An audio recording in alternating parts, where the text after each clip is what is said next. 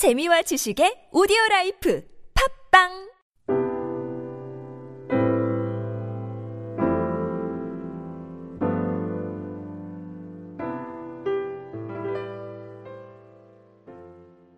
(1990년대) 후반부터 어, 젊은이들 사이에 최고의 트렌드로 자리 잡은 어, 단어 하나가 있습니다. 아, 그것은 cool. 들어보셨지요? cool입니다. 근사하다, 뒤돌아보지 않는다, 필요 이상의 감정 소비는 바보짓이다. 이런 의미를 갖고 있습니다. 이것은 구시대에 꼬장꼬장한 낡은 간섭에 대하여서 일탈과 반항의 코드로 해석되어졌습니다. 그리고 신세대의 사고방식과 대중문화를 지배했습니다. 특히 디지털 문화와 개인주의적 특성과 이것이 딱 맞아떨어지면서 쿨하다 하면 세련됐다, 시대를 앞선다. 쿨하지 않다는 것은 촌스럽다, 시대에 뒤떨어진다는 인식까지 나왔습니다. 그런데 이러한 세대가 정말 한 사람도 빠짐없이 알아야 할 그들보다 훨씬 더 앞서서 이 세상에서 가장 쿨한 사건이 있었습니다. 우리가 연약하고 우리가 아직 재현되었을 때에 우리를 위하여 대신 죽으신 예수님의 십자가 사랑인 것입니다. 이 십자가 사랑, 이 복음을 들을 때마다 그들이 이 복음으로 사는 믿음의 사람들을 만날 때마다 예수님의 십자가 사랑 앞에서 쿨 이렇게 반응하고 그들의 마음이 녹아지기를 주의 이름으로 함께 기도하십시다. 자, 오늘 본문이 24절 이후에 이런 단어로 시작합니다.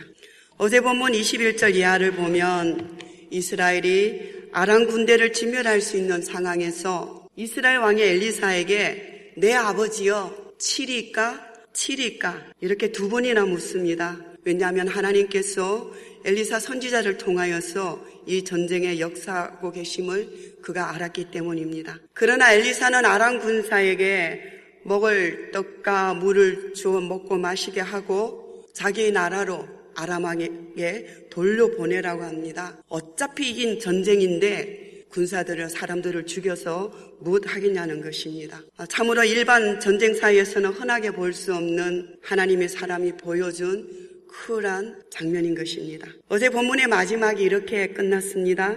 이로부터 아람 군사의 부대가 다시는 이스라엘 땅에 들어오지 못하니라. 그런데 시간이 지나면 사람들은 은혜를 잊습니다. 아람 군사가 하나님의 사람 엘리사의 간대함으로 고향으로 돌아갔지만 쿨하지 못한 아람 왕이 직접 군대를 지휘하면서 압도적인 군사력을 가지고 사마리아 성을 포위합니다. 사마리아 성에서는요, 이미 기근이 어, 시작되고 있었고요. 이 포로 기간이 길어지면서 그 성 안에 식량이 고갈되어졌습니다. 극기하는 백성들 중에서 이성을 잃고 그들의 생존을 위해서 충격적인 비참한 일을 저지르는 끔찍한 사건도 일어났던 것입니다. 이러한 엽기적인 사태를 왕으로서 해결할 어찌할 방도가 없자 엘리사를 원망합니다. 죽이라고 사람을 보냅니다. 엘리사는 쿨했지만 아람왕은 쿨하지 못했습니다. 이스라엘 왕도 이것을 쿨하게 처리하지 못하여서 계속적인 어려운 가운데 빠져듭니다. 이스라엘 왕이 하나님께 더 이상 희망을 걸지 않는 그런 심정을 토합니다. 우리가 어찌 더 여호와를 기다리리요? 어찌 더 여호와를 기다리리요? 그러나 이때야말로 더욱 하나님 앞에 전심으로 나가야 될 때인 것입니다. 기다려야 될 때인 것입니다. 여러분은 때때로 해석되지 않는 그런 절망과 좌절 속에서 쏟아내고 싶고 나누고 싶고 많은 상한 심령들이 있지만 성경은 언제나 우리에게 이 사건이 이스라엘 왕의 그 했던 말로만 끝난다면은 믿음의 역사는 일어나지 않는 거지요. 그렇지만 하나님은 언제나 이런 불신앙 속에서 우리에게 믿음의 반전을 꼭 보여주시고 기록하고 있습니다. 그리고 수많은 신앙의 연륜 속에서 이러한 인생의 역경 속에서 만나는 하나님의 연단과 정금같게 나오게 하시는 이 과정 속을 여러 번 거친 우리 믿음의 사람들은 하나님의 사람들은 짐작합니다. 그래서 또 이런 사건이 다가오면 앞소리도 못하고 그냥 꿀꺽 삼키고요. 하나님 말씀 붙들고 전심으로 금식하며 주님 앞에 나오는 것입니다. 왜냐하면 우리의 위기와 고난 앞에서 하나님의 약속만이 우리를 하나님의 사람으로 아름다운 인생으로 이끌어주기 때문인 것입니다. 갈라디아서 6장 9절에는 이렇게 말씀합니다. 우리가 선을 행하되 낙심하지 말지니 포기하지 아니하면 때가 이름에 거두리라. 엘리사는 하나님이 내일 이맘때에 내년도 아닙니다. 내일 이맘때에 사마리아 성의 경제적 상황을 회복 주실, 회복하여 주실 것이라고 예언합니다. 항상 우리가 믿음인가, 불신인가, 이것은 계속해서 우리가 믿음의 산봉우리를 올라가다가 너무 힘들어서 한 번 쉬고 더 올라갈 것인가, 편안하게 내려올 것인가, 이 시점에서 갈라지는 것을 볼 수가 있습니다. 왕이 불신앙의 그 고백을 했던 그 다음날, 내일 이맘때에 사마리아 성의 경제를 회복시켜 주실 것이라는 믿음의 선포가 있어졌습니다. 그러나 왕의 총애하는 장관은 이 말을 믿지 않았습니다. 엘리사를 통해서 하나님이 하신 말씀을 불신앙한 것이지요. 그러나 엘리사의 예언은 그대로 성취됩니다. 조롱하던 장관은 성문을 지키다가 정말 벌떼같이 식량을 구하러 몰려 나오는 백성에게 발표 죽고 마는 것입니다. 여러분 성경에서 옷을 찢고요. 굵은 배옷을 입었다는 것은 하나님 앞에 나아가서 은혜와 궁유를 구하는 표상임을 우리들은 알고 있습니다. 이스라엘 왕은 하나님께 나아가서 나라의 이 참담함을 알아야 했습니다. 그러나 옷은 찢었고 굵은 배옷은 속에 있었지만 보니까 그의 속살에 굵은 배를 입었다고 이렇게 기록하고 있습니다. 그 속살에 입은 그 굵은 배옷이 좀 더 들어가서 그의 마음 속까지 하나님 앞에 드려졌다면 사건은 역전이 되었을 것입니다. 그러나 왕은 표면적으로 그치고 말았습니다. 그의 중심은 혈기로 충만하여서 엘리사 너 때문이라고 책임을 전가시키고 죽이려고 한 것입니다.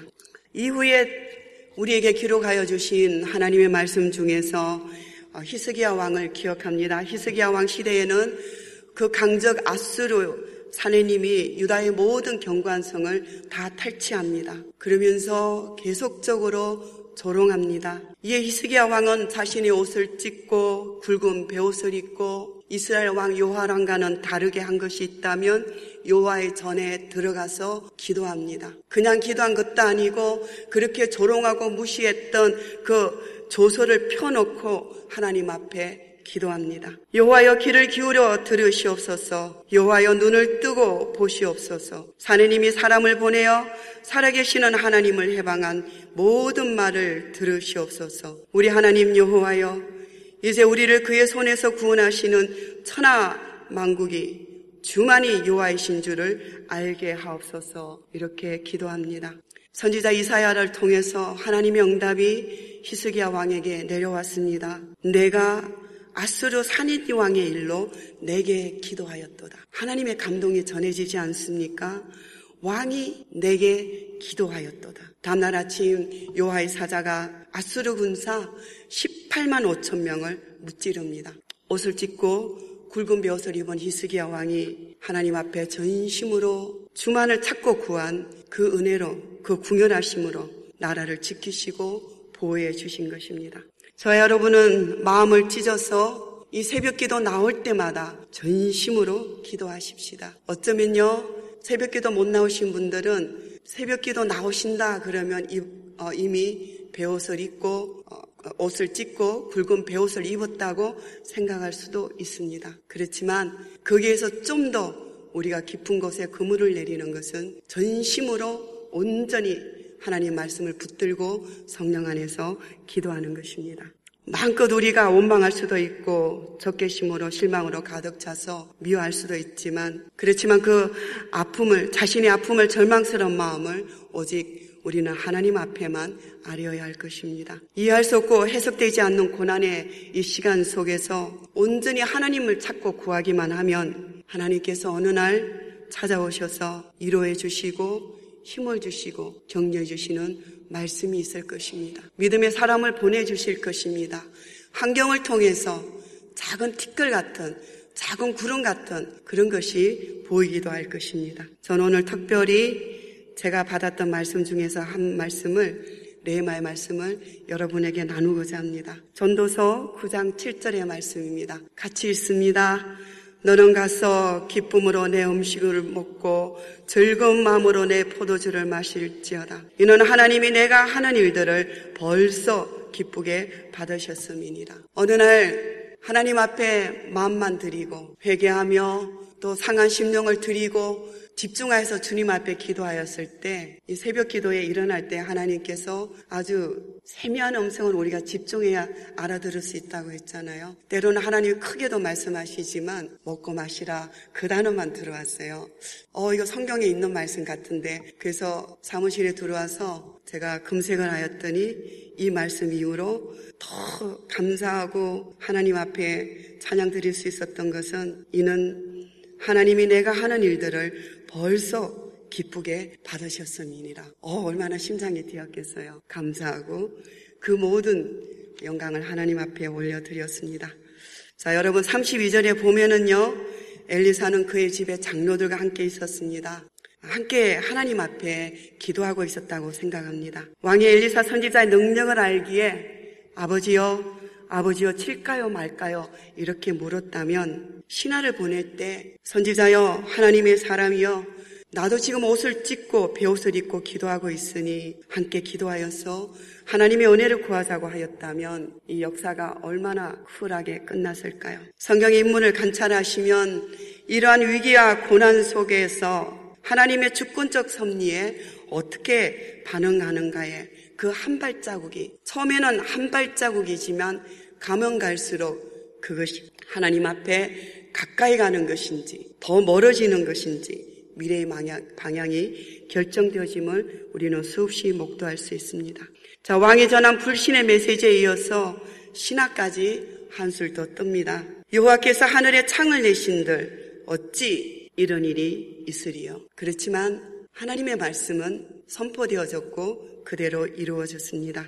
자, 여러분 믿는 자에 요구되는 것이 있다면 어려운 상황에 매여서 그저 아파하고 힘들어하는 것이 아니라 이렇게 예배의 자리, 기도의 자리에 나와서 오직 하나님의 말씀을 붙들고 성령의 은혜를 구하면서 기도하는 그 믿음인 것입니다. 그 믿음은 하나님의 약속의 말씀에 근거합니다. 우리가 때로는 나의 그 감정의 그 열도를 더하여서 기도할 수도 있지만 매일매일 한 단어, 한 문장, 어제 같은 경우에도 목사님께서 전해주신 하나님의 구원적, 주권적 섭리, 우리 모든 인생에 역사하시는 하나님의 주권적 섭리란 이 단어 하나만 붙잡고 기도를 하여도 하나님께서 우리를 어, 엄청난 믿음의 세계로 열어주시는 것을 발견할 수가 있을 것입니다. 오늘 하나님은 엘리사를 통해서 이스라엘 왕 요호람을 통해서 그리고 아람 왕 그를 통해서 그리고 신하를 통해서 우리에게 말씀하십니다. 하나님의 뜻이 있고 거기에 반응하는 인간들의 모습이 있고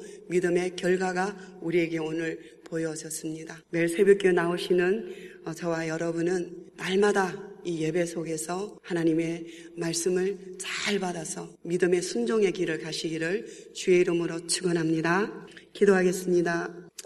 하나님 아버지, 하나님은 초지일간 쿨하게 하시는 것을 끝까지 쿨하게 하심을 믿습니다. 그러한 주님을 이 아침에도 찬양합니다. 하나님 우리가 때로는 그 과정 속에서 흔들리기도 하고 요동케 하는 사건들이 찾아오기도 하지만 끝까지 믿음으로 기도하게 하여 주시옵소서. 때로는 우리 불같이 일어나게 하는 의심과 불안과 원망의 입을 닫게 하소서. 오직 영안의 눈을 열어서 하나님의 비전만을 보게 하여 주시옵소서. 처음 선한 일을 시작하신 하나님께서 마침내 선한 것으로 이루어 주심을 믿기 때문에 오늘도 이 아침에 믿음의 반응을 하며 성령 안에서 기도하는 우리들이 되겠습니다. 도와주십시오. 예수님 이름으로 기도하였습니다. 아, 이 시간에 월요일입니다. 우리가 교회 영적 성장과 성숙을 위해서 기도할 때에 먼저 감사를 드리십시다. 2015년도 이 한 해는